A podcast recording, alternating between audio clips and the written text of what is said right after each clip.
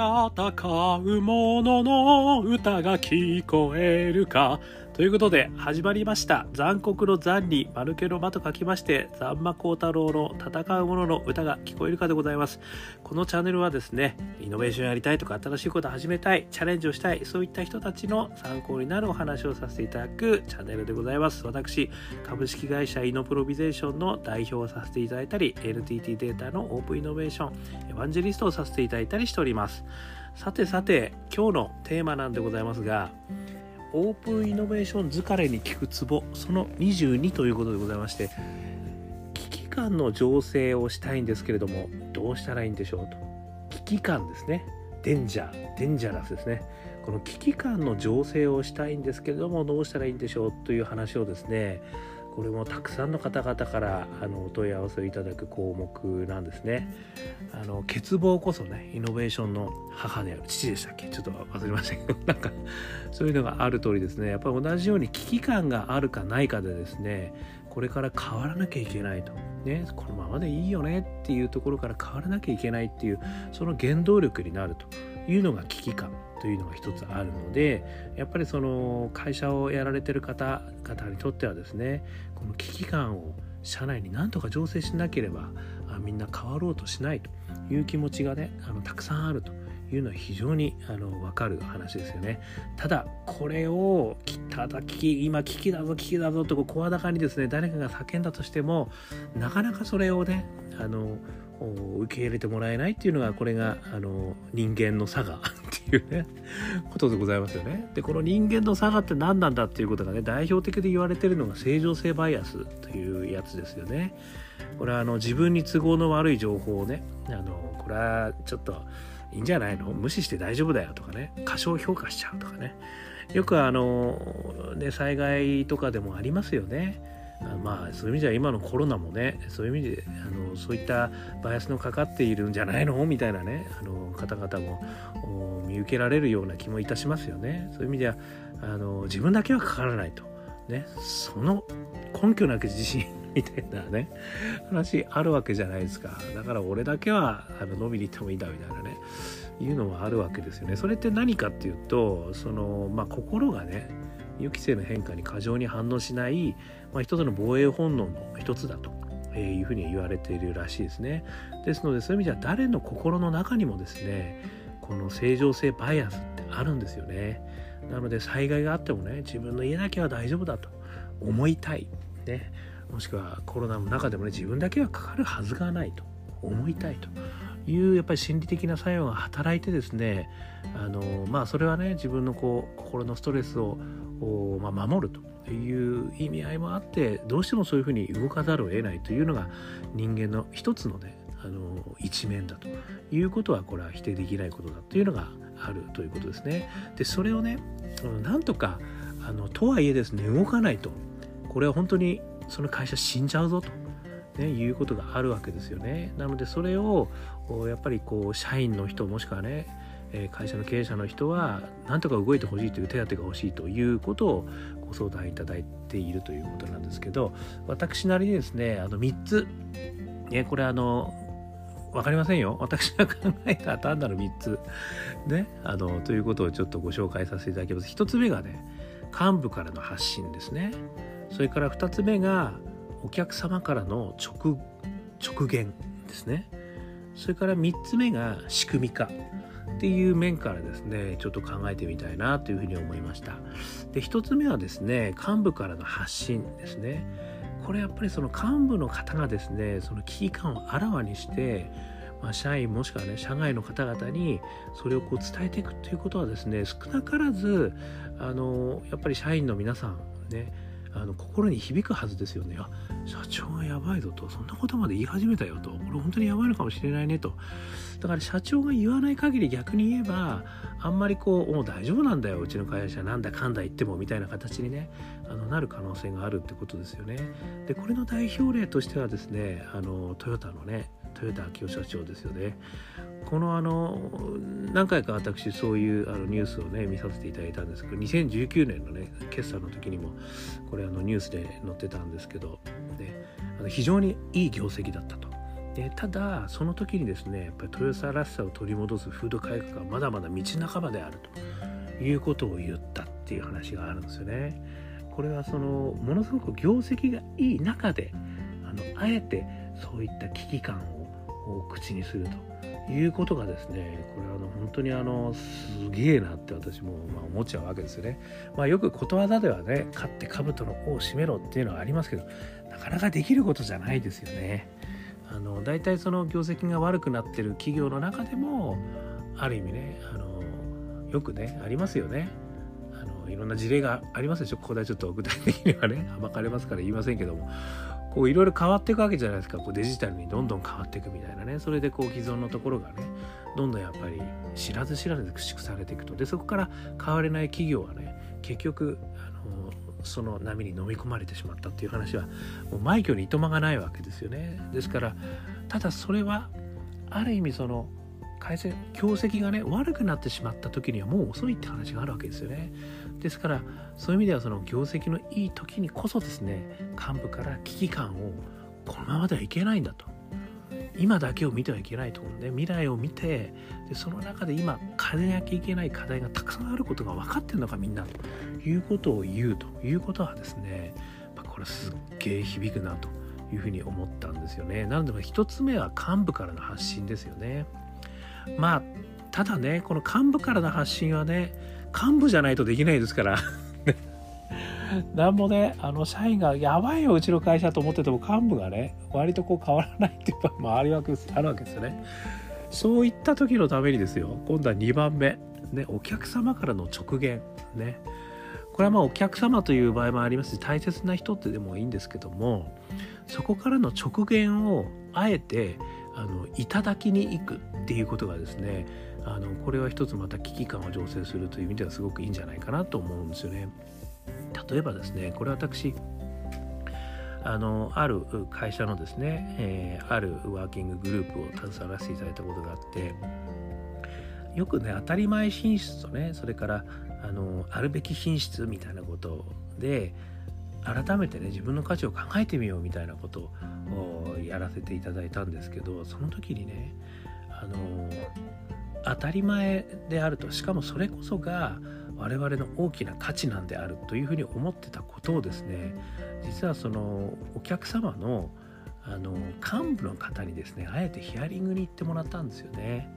でその幹部の方からはですね君たちが当たり前でそれこそが価値だと言ってるが実はもう今の時代においてはそんなものは当たり前の価値でさえないみたいなことをガツンと言ってもらったってことがあったんで私はあの意図して言ってもらったわけではないんですけどガツンと言われてしまったという状況だったんですけどね。でもそれはですねもうちょっと天地がひっくり返るぐらい皆さんあの、ね、ドリフのほわんほわんほわんってあの回転していくぐらいのですね衝撃を受けてですねみんなダメだこりゃーにねあのなってしまったということがあったんですよねなのでやっぱりこう社内の人だけだと気づかないことってたくさんあるんですよね。でそれをあの歯に衣着せぬお客様っていらっしゃるじゃないですか。なのであえてそのお客様に言っていただくと。もう本音今回言ってくださいと。そうしないとあのうちの会社の社員はもう目が覚めないんですと。いうようなところまで持ってってですねあえてその方に本音を言っていただくと。いうことはですねこれはあのやっぱり客様はね大切なお客様であるがあるほど聞くということはですね実は私実体験としてあのこれ学ばせていただいたんですよね。ですので、まあ、この危機感をなんとか煽りたいと思ってる場合にはですね結局やっぱりお客様が変わっていてついていけてないっていう場合がありますよね。そういう場合結構多いですよね企業の場合には。だったらそのお客様からですねしかもすごい重要な方からそれを直言していただく機会を持つと。いうことはですね一つこれはあのカンフルとしては効くんじゃないかなっていうのがこれ2つ目ですね。まああの大事な人からね言ってもらうと聞くっていうのはよくほらね、親からね何か言われても全然聞かないけど恋人から言われたらもうガーンみたいなあるじゃないですかそういうこともね。なんかそういう感じなんです大事な人にやっぱりガツンみたいなね。まあいいさその事例はどうでもいいですね。まあそれが2つ目ですね。それから3つ目仕組み化ですね。この仕組み化はですねなかなか難しいんですよね。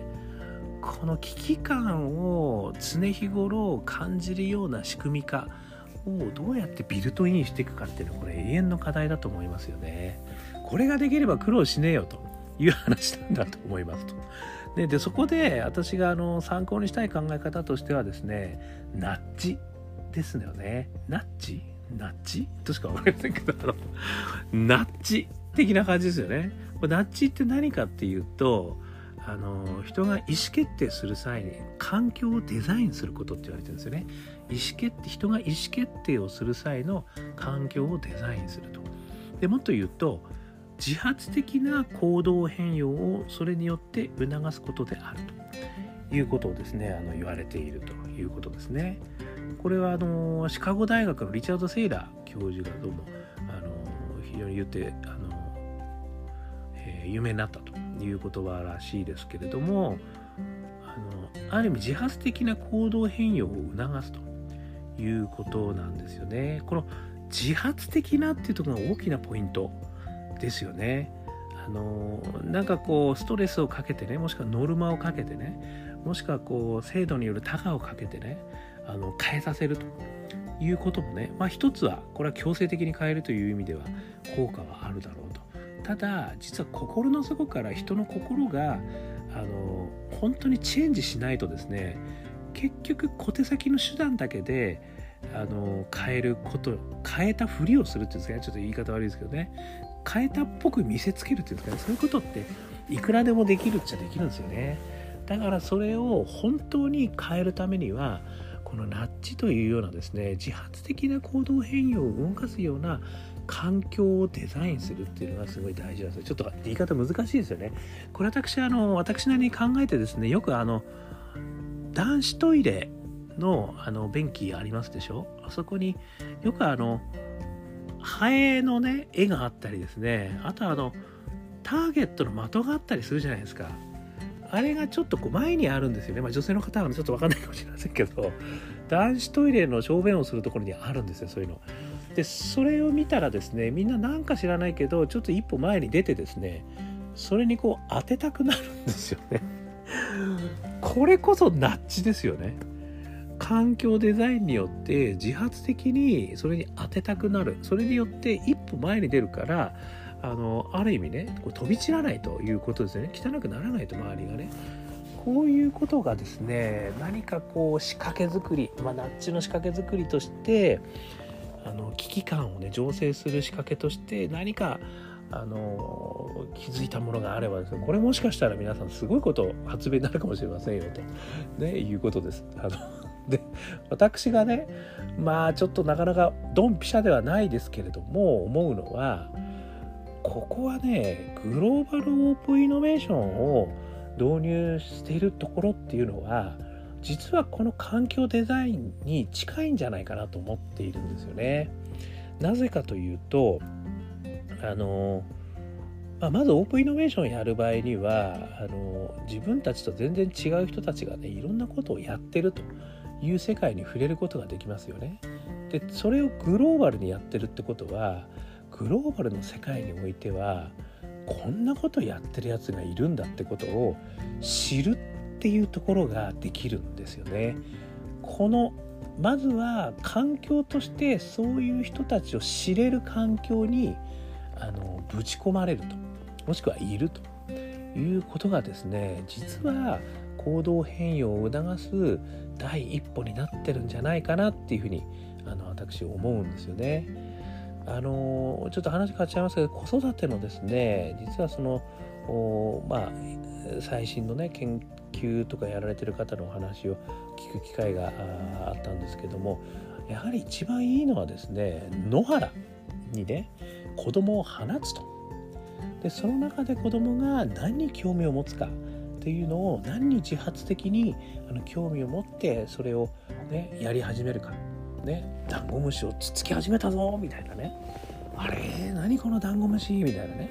アリの穴をつつき始めたぞみたいなね。こう自発的にこう延々やり続けることがあるじゃないですかなんかそういうことがですね実はすごくこうあの自立心自発的に何か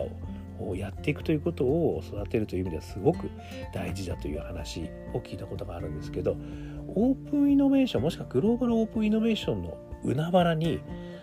要は子供のように放たれるっていうイメージですよね。そうするといろんなあのイノベーションが世界中で起きてるっていうのが見えるじゃないですか。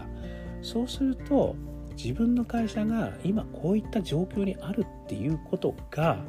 果たしてどうなんだってことを自発的にあの意識し始めるっていうんですかねそういうことをあのできるような環境に置いてあげる、まあ、それは一つの手段としては私グローバルオープンイノベーションやってた時にいやもう世界にはまずはこんなこと考えてるやつがいるんだと。そしてそれを実現しようというクレイジーなやつらが死ぬほどいるんだと。でもしそれができたら今我々がやってるサービス自体全くパラダイムシフトになる可能性があるなっていうのを知ったんですよね。でそこでこれやべえぞと。日本こんなことで本当いいのと。ブロックチェーンとんでもないことになってるよとかですね。AI とんでもないことになってるよとかですね。いうことを知ることによって危機感っていうのがですね私の中に実はものすごい芽生えたんですよね。でそれはそういう環境にいたからこそ自発的にやっべえと思えるようになったっていう経験があるのでまあ一つですねそういう意味ではグローバルオープンイノベーションを導入すると、ね、どんなやり方いろいろあると思いますよ。情報を取ってくるでもいいしねそういったイベントに出まくるでもいいしイベントやれまくるでもいろいろあるかもしれないすいませんけどもそういった環境に置くっていうことは一つはねあのまあナッジの仕掛けとしてですね仕組み化にならないかなっていうのがまあ私の一つのアイデアでございます。ちょっとかなり画伝飲水なアイデアでございますけども。まあというね、えー、ことでございました。ということでね、今日はですね、あのまあ、危機感の情勢ですよね。これはどうしたらいいんでしょうというお悩みに対してね、まあ、どうしてもね日本あの人間というのは正常化バイアスがあるんでそれをどう突き崩すかという3つのポイントっていうのをね私なりに話させていただきました。1点目はね幹部からの発信ですね。それから2点目お客様からあの直言をいただくですね。そして3つ目が仕組み化。で仕組み化の中ではナッジというですね自発的にえー、行動変容を促すような環境をデザインすると、まあ、それの一つの例としてグローバルオープンイノベーションをやるってことも一つあるんじゃないかなというふうに思ったということです。このナッジのとこ最後はね是非皆さんこんな仕掛け作りも良かったですよとかね。こんな仕掛け作り面白いんじゃないとかね。いうところをどんどん寄せていただければね私もあの非常にまた意見交換してスパイラルアップできるかなと思いますんで是非とも意見をいただければありがたく思います。ということで今日のお話はここまでになります。えー、このページはね、えー、毎日こんなことをお話してますので、えー、もしいいなと思ったらいいね、ね、